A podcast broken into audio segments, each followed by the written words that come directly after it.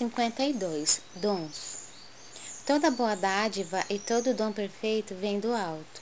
Tiago 1,17 Certificando-se o homem de que coisa alguma possui de bom, sem que Deus lhe conceda, a vida na terra ganhará novos rumos. Diz a sabedoria desde a antiguidade: faze de tua parte e o Senhor te ajudará.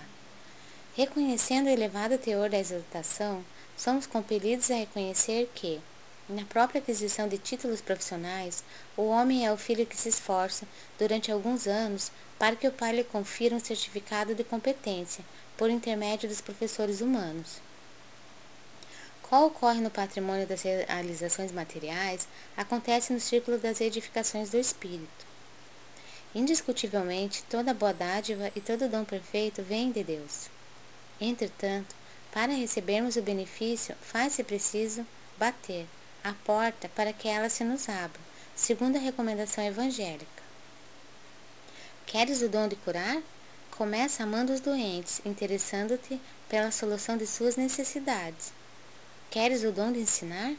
Faze-te amigo dos que ministram o conhecimento em nome do Senhor, por meio das obras e das palavras edificantes. Esperas o dom da virtude? Disciplina-te. Pretendes falar com acerto? Aprende a calar no momento oportuno.